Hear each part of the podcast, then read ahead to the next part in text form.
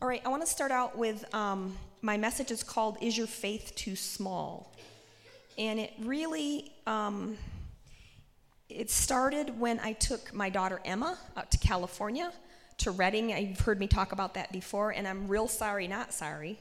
You're going to hear a lot about that probably in this whole year to come because that's where Emma is. So that's the things I'm going to be thinking about is is the impact that that ministry is having on her life and Christianity in general. So this is just going to be sorry. Some of these sermons are going to come from this, but I just wanted to give you a little um, update. I took her out. Was it two weeks ago?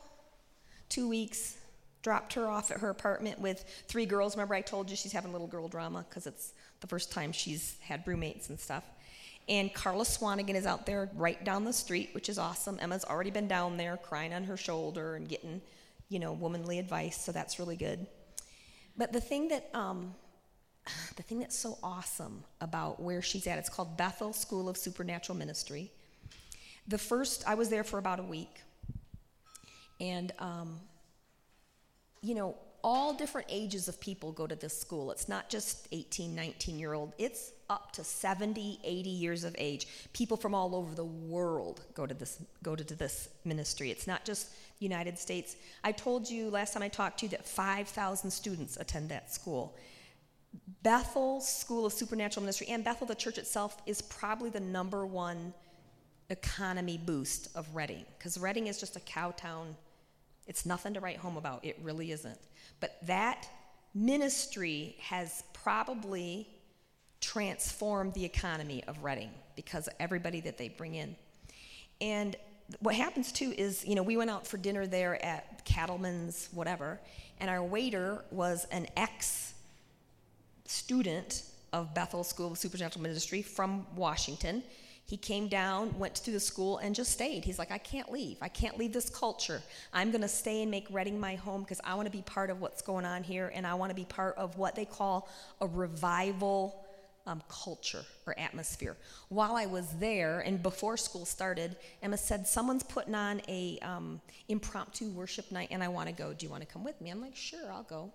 And it was just like you could imagine maybe the first century Christians meeting or something, because you know, you put the address in your GPS. I'm, I do not think first century Christians had a GPS, but stay with me. I put the address in my GPS, and you drive around at night, and you pull up into this, Amanda, sketchy place. um, we can't say that word, yeah. And um, it's not a nice place and we go into the building. The, it's like a town home.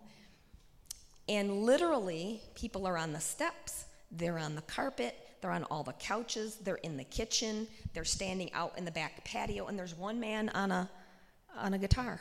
And they're just doing um, impromptu worship. And then, you know, someone would get up and give a word, and then they do impromptu worship. Then someone would get up and pray, and then they do impromptu worship. It went on for at least two hours, because I was there for two hours, and then I left because I'm like, I gotta go. I gotta get some sleep.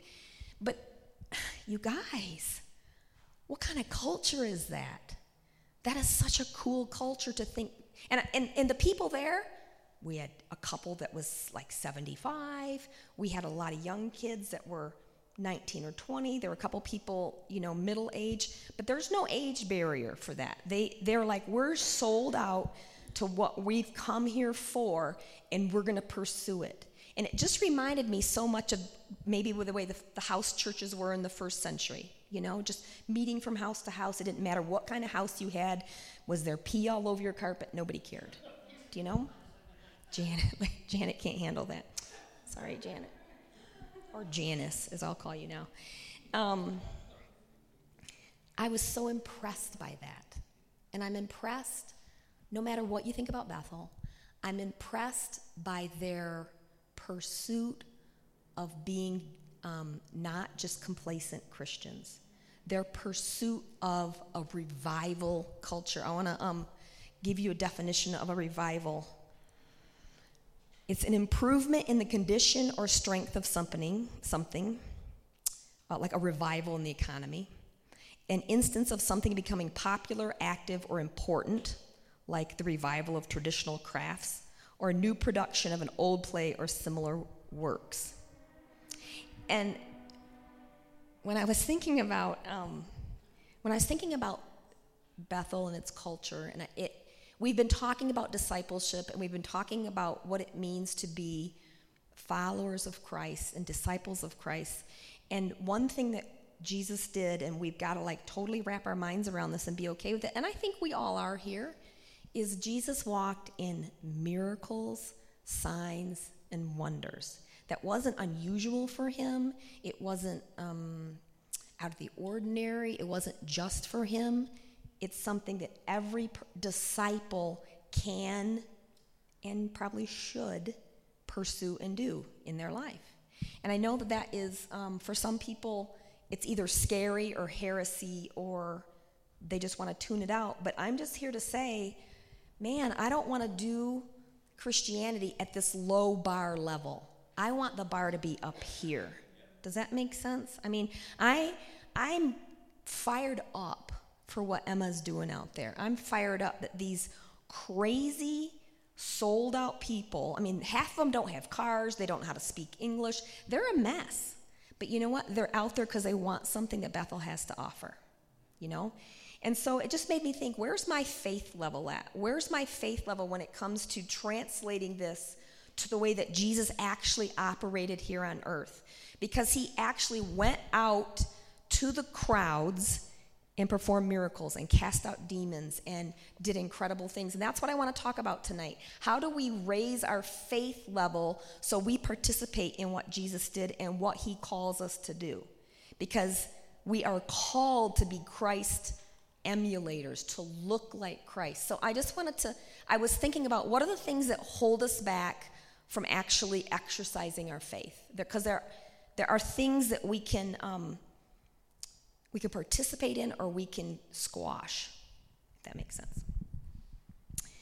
Um, my, um, my message comes from the book of Mark. Mark, just as a little teaching thing, because you know I went to Denver Seminary and I like to teach little background things. Mark was um, the person in the New Testament who was a friend of Barnabas, and Paul and Barnabas got in a little spat over Mark because Mark let Paul down somehow. And um, so Paul and Barnabas split over their opinion about Mark.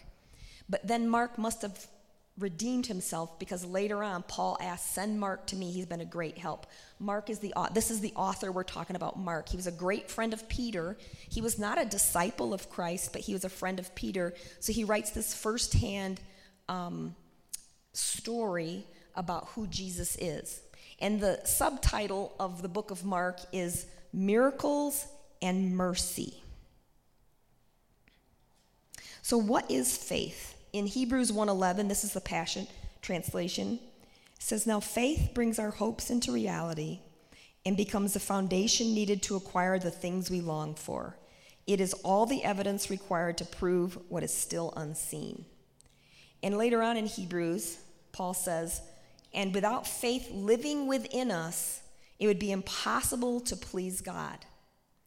For we come to God in faith, knowing that He is real and that he rewards the faith of those who give all their passion and strength into seeking him. I just love that translation. Who give all their passion and their strength into seeking him. You know, when Jesus talks about faith in Luke and in Matthew, he says that faith is small as a mustard seed. If we have that, we can command a tree to be uprooted and cast into the sea, or we can command a mountain to be uprooted and cast into the sea with faith the size of a mustard seed. So it doesn't seem like we need a lot of faith to get things done, but we have to at least have some faith. And when I talk about, sorry, miracles, I'm not thinking just of, um, you know, healing or demonic casting out demons. I'm talking about, Ben. Everyone give Ben a hand clap.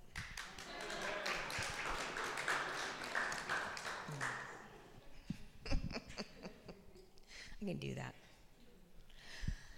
I'm not talking just about, um, we think of miracles and signs and wonders as being things like, you know, a, lame, a lame man um, is healed or blind, blind man is healed. Okay. I'm talking about marriages restored.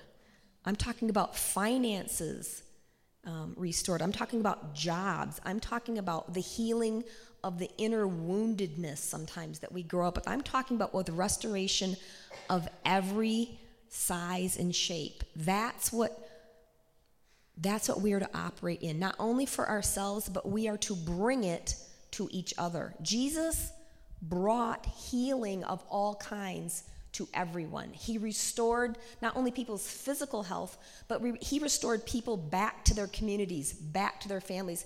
I mean, I want you to imagine back in um, Jesus' time, if you were a, a demon possessed person living out amongst the tombs, or you were a leper, you couldn't live with your family. They didn't have hospitals, they didn't have shelters. You lived by yourself living hand to mouth in the wilderness all by yourself, or if you were a leper, you lived in a leper colony with other lepers. And you were unclean. And every time you came around a community, you had to scream out, Unclean, I'm unclean, I'm unclean. You didn't have any family to hang out with. You didn't have a job, you didn't have a career. You were just a leper. And Jesus came to change all of that and if we're to follow him and be his disciples, we're to change all of that too. And I want us to find ways to practically grow our faith and say yes to Jesus when it comes to walking in miracles, miracles of every kind. One of the things that I think that um, gets in the way of faith sometimes is not understanding our place in the world. And um, what I mean is sometimes we have pride, or we don't have humility, I'll put it that way. It's, it's foundational for us to understand our correct position in this world. And I don't say this to beat us down and say we're all sinners and we can't do anything. But what I do say is sometimes we get hung up on things we don't need to get hung up on. We get hung up on doctrine non essential doctrine. I don't believe in speaking in tongues. I don't believe in this or that. So I can't participate with this or I can't support that because they're not doing it the way I think they should be doing it. We get hung up on um, style. I, you know, I don't like people that raise their hands, or I don't like, ooh, how's this one?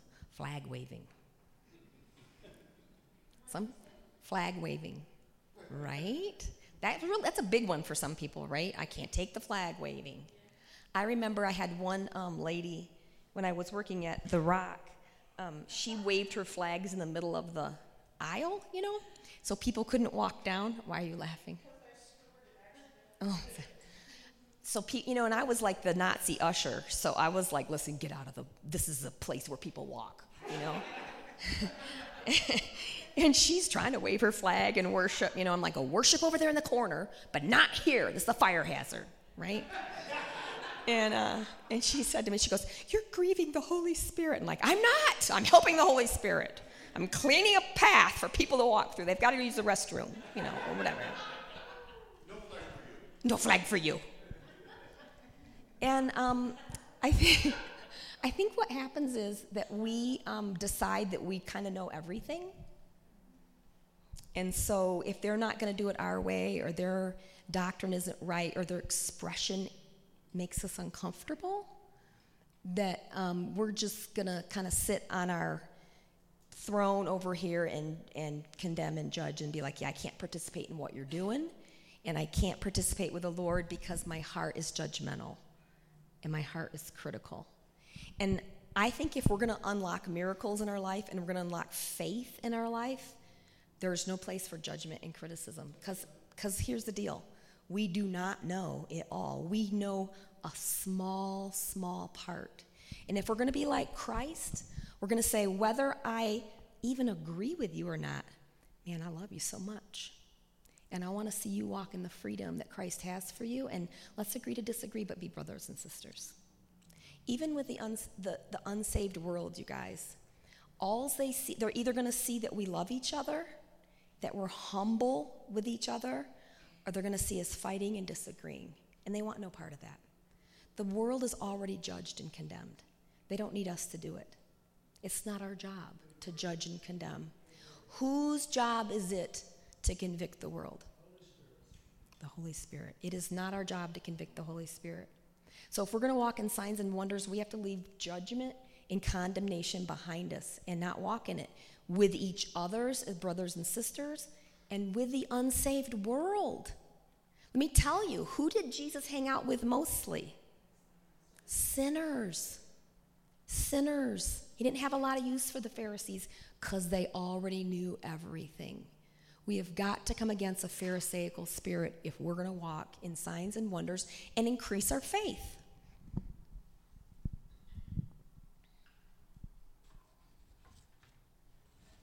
So, the one thing I said I was going to talk about Mark, I want to give you this story.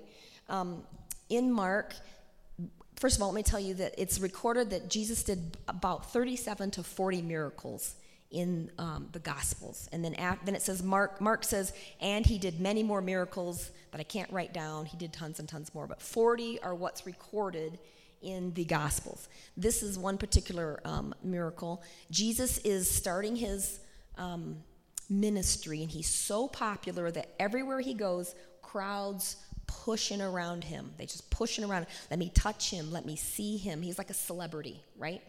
And so he was teaching in this particular um, house, and um, there was a paralyzed man, and his friends, four of his friends, four of his friends, could not get him in to see Jesus. So they're like, you know what? Let's go to the roof, tear the roof apart, and drop him down through the roof to where Jesus is. Now, here's the deal. I always thought that those roofs were like, oh, hay and stubble and like two little sticks or something like that. So tearing the roof apart was not really a big deal. But I was totally wrong because the common house of those times, the, the roof was either made of stone slabs or tiles. It was a significant roof. So I want you just to imagine that you're in your house hosting a party that's a crush. We had a party, didn't we? And people can't get in, so someone climbs to the roof, knocks a hole in the roof, and lowers themselves down through it. That'd kind of be a big deal, wouldn't it? That's what these men did because they're like, you know what? We're getting to Jesus at all costs. We're not going to leave my, our friend behind because we know that that man right there has the power to heal our friend. We'll do what it takes to get there. We don't care if you're mad. I don't care if we have to break your roof apart. I don't care what the cost is. I'm getting this person to Jesus because Jesus can heal him. I think that's a fantastic story. I love that story. So that brings me to my second point faith is released through compassion. In order for us to see our faith in action, we have to be motivated by the same thing that motivated Jesus, and that was compassion. Jesus didn't look at um, the prostitutes. And let me tell you, tell you something. When, when, when it was prostitute, when it was prostitute, it wasn't just a man, it wasn't just female prostitutes, it was male prostitutes. It was all kinds of what we would call sin. Jesus didn't look at them and say, Man, you're so messed up. Let me heal you so I can make you better because I can't really be around you because you're just not good enough for me. That's not what Jesus said. Jesus' heart was moved with the compassion. It says he looked at the people and he saw they were sheep without a shepherd. And what he wanted to do was provide the leadership and the love and the healing to bring them into the kingdom. His heart was broken for them. We have to be broken for people. We have to be broken for the things that breaks the heart of God. And we all have things, Amanda, we all have things that break our heart about this world. And if we're going to operate in miracles and faith, we have to be broken. We have to be, our heart has to be stirred with compassion. That's why I like that, um, that picture. The, the men, the four men, bringing their paralyzed friend to Jesus. They're like, we don't care what it takes. We will break this roof down because we love our brother so much. This is the answer. He's sick. How do we get him to the answer? That's who we need to be. How do we get these people to Jesus? Or even better, how do we bring Jesus to these people so they can be restored? The other thing that I really like about Jesus, because um, Sharon Garcha,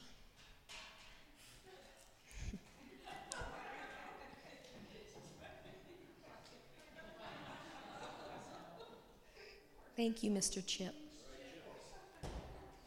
You're okay. You're okay.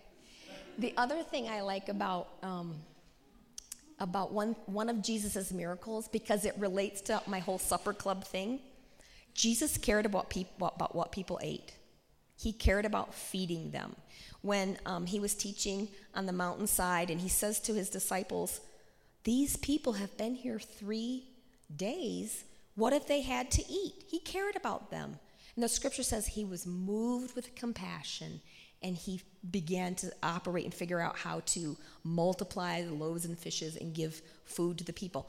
That validates me because you know what? I care about people getting enough to eat, having a place to sit, you know, all the things that traditionally we call Martha activities. I was like, Jesus was a Martha too because he cared about the food. He cared about the food. I love that.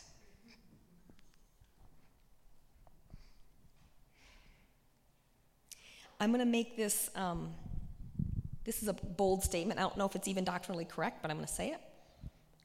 You can't walk in miracles if you don't walk in mercy.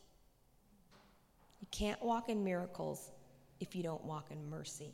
Because we can't, um, if we don't recognize the mercy that we've received and the miracle of our own salvation, we can't give it out. We have to always remember where we've come from so that we can extend mercy to the next person. Say, How do I be Christ in your life? We have to be compassionate the way Jesus is compassionate. This is, I think, kind of cool. And this is how it plays out practically in our world. Do you know that um, the modern hospital system in the world owes its existence to people of faith. I mean, Charles Rosenberg says in his um, book, The Care of Strangers The Rise of America's Hospital System, the modern hospital owes its origins to Judeo Christian compassion. Evidence of the vast expansion of the faith based hospital is seen in the legacy of their names St. Vincent's, St. Luke's, Mount Sinai, Presbyterian, Mercy, Beth Israel. They, these were all charitable hospitals, some of which began as foundling hospitals to care for abandoned children. I mean, think about it. Think about the hospitals in Denver. Except for Denver Health, I think almost all of them began as Christian organizations or religious. We've got Jewish, Jewish. We've got um, St. Joseph's. Um, which one? Presbyterian St. Luke. Think about that. That is the heart of God for our world to, to practically provide medical care for all people in our country. And I just want you to know when, when um, the world says that Christians are judgmental and harsh and everything, I want you to point to a hospital and say, no, they're not. They're compassionate and they're loving and they extend mercy to all people. And we need to thank our Christian forefathers that went ahead and did that and made an example of who Jesus is to this world. You see it in the hospital and the medical system. I think it's awesome. So, okay, we talked about um, being humble. We talked about having compassion. The third thing is faith grows through discipline. I'm kind of stepping on Bob's toes. He's going to give us specifics about how to be disciplined in faith. And you, before um, before you get all like uh, about this, I'm not talking about discipline that stems from legalism. I'm talking about discipline that changes your life. Um, I happen to be, unfortunately, not as disciplined as I'd like to be. And sometimes I read those, um, ha- the habits of successful people, and there's tons of these, these titles out here of how to be a successful business person. I kind of looked it up on the internet, and the first one is Habits of Highly Effective People by Stephen Covey. We know that one. 33 daily habits highly successful people have. The seven habits successful people have that you need to adopt. 10 morning habits that successful people swear by. 50 habits of highly successful people. 10 habits of ultra successful people. The secret sauce to success. I mean, everything is about how can you be successful? What's the formula? Somebody do something. That's the reason I make my bed in the morning because some I read some places successful people make their bed every morning. I'm like, Dad Jim, I'm going to be successful. I'll make my bed. That's the least I have to do. I'll make my bed. I say that because um, if we're gonna if we're gonna grow in faith, we have to practice it. It has to be um, a decision that we make, we pursue it, and then we practice it. And sometimes we have to be disciplined about it. It's just life. Not all of us are um, highly disciplined people, and we have to put a practice. We have to put, into, put it into practice. I was talking to my son Christian. He is um, going to Rocky Vista. He's got as a master's degree, and he's got ADD. And he said, Mom, um, I'm really having to figure out how I can study and be, be successful as a student. I have to do it early in the morning. That's where I get all my studying done. And then at night, I will do things like my laundry or whatever. He goes, If I don't do it in the morning, I won't get to it during the day. It's a strategy. And I think that we need to have a strategy for how we expand our faith. It's one thing to be like, well, I want to be like Jesus. It's another thing to say, what does that mean? How do we put that into practice? That's why when the kids go to Redding and stuff, you know, Emma told me she was in class until four o'clock. She started at nine and she's in class till four o'clock. They've made a decision to discipline themselves, pursue a revival culture, and you know what? They're going to see it because they've made a decision and they've chosen a strategy. We have to choose a strategy. Bob's going to help us know that strategy next week. Is that right, Bob? Not in a legalistic way, but in a practical way. Because we know Jesus did it. Jesus, he would minister to the to the uh, multitude, and then he'd go away and pray. That was his strategy. How do I get with my Father? How do I get? How do I hear the Lord? He had a strategy for ministry. We need to have one too. You know, I did a, um, I, a long time ago, I don't know how many years, maybe 10 years ago, I did a prophetic uh, ministry class at Jubilee by Jackie Jacobson. Any of you guys know that one? Yeah. And I had never done pro- prophetic ministry before. It was a real, real stretch for me. And it's about a 10 or 12 week long class. It's pretty long, isn't it? Yeah, it's a long time. And the first five weeks are foundational, and then she says, "Okay, now I want you to get with, find a partner, and give them a prophetic word." I'm like, "Well, I've never given a prophetic word again. What in the world? Like, how am I supposed to hear the Lord and know what to say?" And she's like, "You just get yourself still, and you know, hear the Lord." I'm like, "That makes no sense to me. That doesn't make any sense to me. I mean."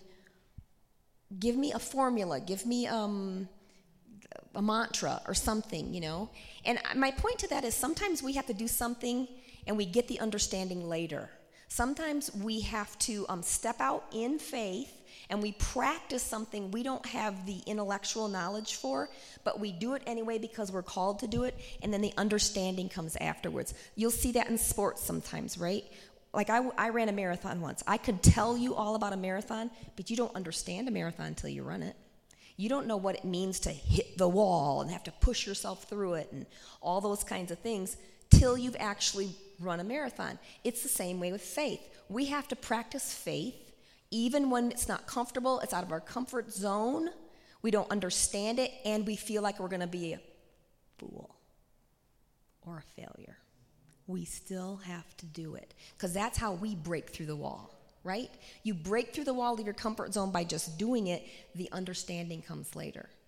And that's the way it was for me for prophetic ministry. I would go up to a person, I'd be like, uh, I see a fire in your heart and like something coming out of it. And does that make sense to you? You know? And the person would go, That makes total sense to me, blah, blah, blah, blah, blah. And I was like, oh, Did that work? Are you kidding me? I can't believe that the more you practice it, the more you practice it, right? Am I right, Chip? I mean, Chip is super good at it because you flow in that naturally, right? Am I right? Chip is the best example of that. I'm scared. I'm scared of looking like a fool. I'm. Yeah. Yeah, because when you do it and someone, like, I prayed for someone today, for example. Someone called me up and they had a worry, and I just encouraged them. I said, Can I pray for you? And, you know, I didn't know if she would be okay with it. I'm praying for her. She's bawling and bawling on the phone. I'm like, oh, thank you, Lord, that you're giving me the right words to minister to her heart, but you're not going to know it till you do it. It's like when you and I would go and um, minister in the hospital, right? I would go to the hospital and be like, I hate this job so much. Like, I don't want to visit these people in the hospital. I don't know them. You know, and it's just, it felt like a chore, right? And I'd get in there and I would talk to them and I would pray for them and be like, Thank you so much. You blessed me so much. I'm just so grateful that you're here. And you're like, Oh, dear Lord, thank you for letting me minister to them, right? And then you'd walk out and your heart would be so soft and you'd be like, God, I had no idea what you were going to do. I just needed to obey. And sometimes we just have to obey even when we're real scared. And if you, am I right? Yeah. And if you want to be real scared, hang around Emma Clodfelder because she makes you do lots of real scary things you don't want to do. Because she's really, really into it. And she really doesn't have very much fear about that kind of stuff. She, she's crazy. Um, the last thing I want to close with this Chip, I've gone way over. so sorry. Um, Faith empowers significance and anointing. You know, I talk about destiny a lot and how we all have a destiny, blah, blah, blah. Well, I'm going to use a different word called significant. Significance. I think that we all long to be significant in this world. We want to make an impact, we want to be known for something. I, we went and saw that movie Unbroken, and one of my favorite things at the end was we get to see Billy Graham, you know, because he's passed now, and we got to see, was it his grandson or? It was his grandson who portrayed him. And so we got to see his um, revival crusade that he started. Do you know in Unbroken, that was the first crusade that he started was the one in Unbroken, Unbroken in um, Los Angeles. And I want to tell you something about Billy Graham. I looked up some statistics about him because let's all agree that's a man of faith. Let's all agree that he answered the call on his life and went after God hard. Let me give you some statistics. Do you know that he ministered or he um, shared the gospel personally, in person, to over 100 million people. 100 million people, like, in, like at a tent revival thing. And many more million over um, TV and film and satellite. Three million people came to the Lord because of his ministry, those tent revival um, ministries. Some more statistics here. Yeah, in 1957, this is so awesome. His tent meeting in New York filled Madison Square for more than four months. Four months in New York City in 1957. He's, the, um, he's proclaimed the gospel to more persons than any other preacher in history. He's received the Presidential Medal of Freedom and Congressional Gold Medal. This is what one Scottish minister said about him. My first impression of the man at close quarters was not of his good looks, but of his goodness, not of his extraordinary range of commitments, but of his own committedness to his Lord and Master. To be with him, even for a short time, is to get a sense of a single minded man. It shames one and shakes one as no amount of ability and cleverness can do. That's a man of faith, sold out to the Lord. But the end of this is this in the movie Unbroken. Um, it's about a man, his name is Louis. What's the, what's the last name? Zamborini, something like that. The book, the book Unbroken, and you know the story. He was, um, he was an Olympic medalist who went into the military, was shot down, got captured by the Japanese. Well, he was actually like 40 days on a raft, starving to death got captured by the Japanese, was tortured in the um, concentration camp, got released, and that's where some people end the story. But the rest of it is he went back home. He could not deal with all of his um, PTSD, right? And um, had alcohol problems, was almost losing his marriage. He had a small child. He went to Billy Graham's first crusade. Went to his first crusade. The first night he went in, and he says, I can't stand this, and ran out the first night. That's real, that's in the book. He comes back the second night, he gives his heart to the Lord. I just want to tell you something that's fruit for Billy Graham because his faith saved this man, Louis, who then went on to have a, um, a boys' camp for troubled youth. And then he went later on back to Japan, met with all of his guards, as many guards as he could, forgave them, and led them to the Lord. That's faith. That's the fruit of faith. Billy Graham walked in faith.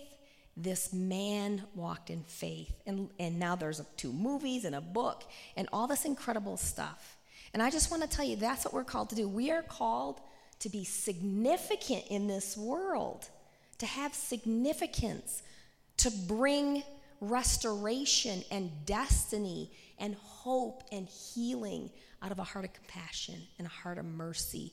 And if we're going to be disciples, if we're going to really walk in discipleship, we have to pursue our faith and we have to practice it, and it's got to be a priority to us. So let's pray. So, Lord, I just thank you, God.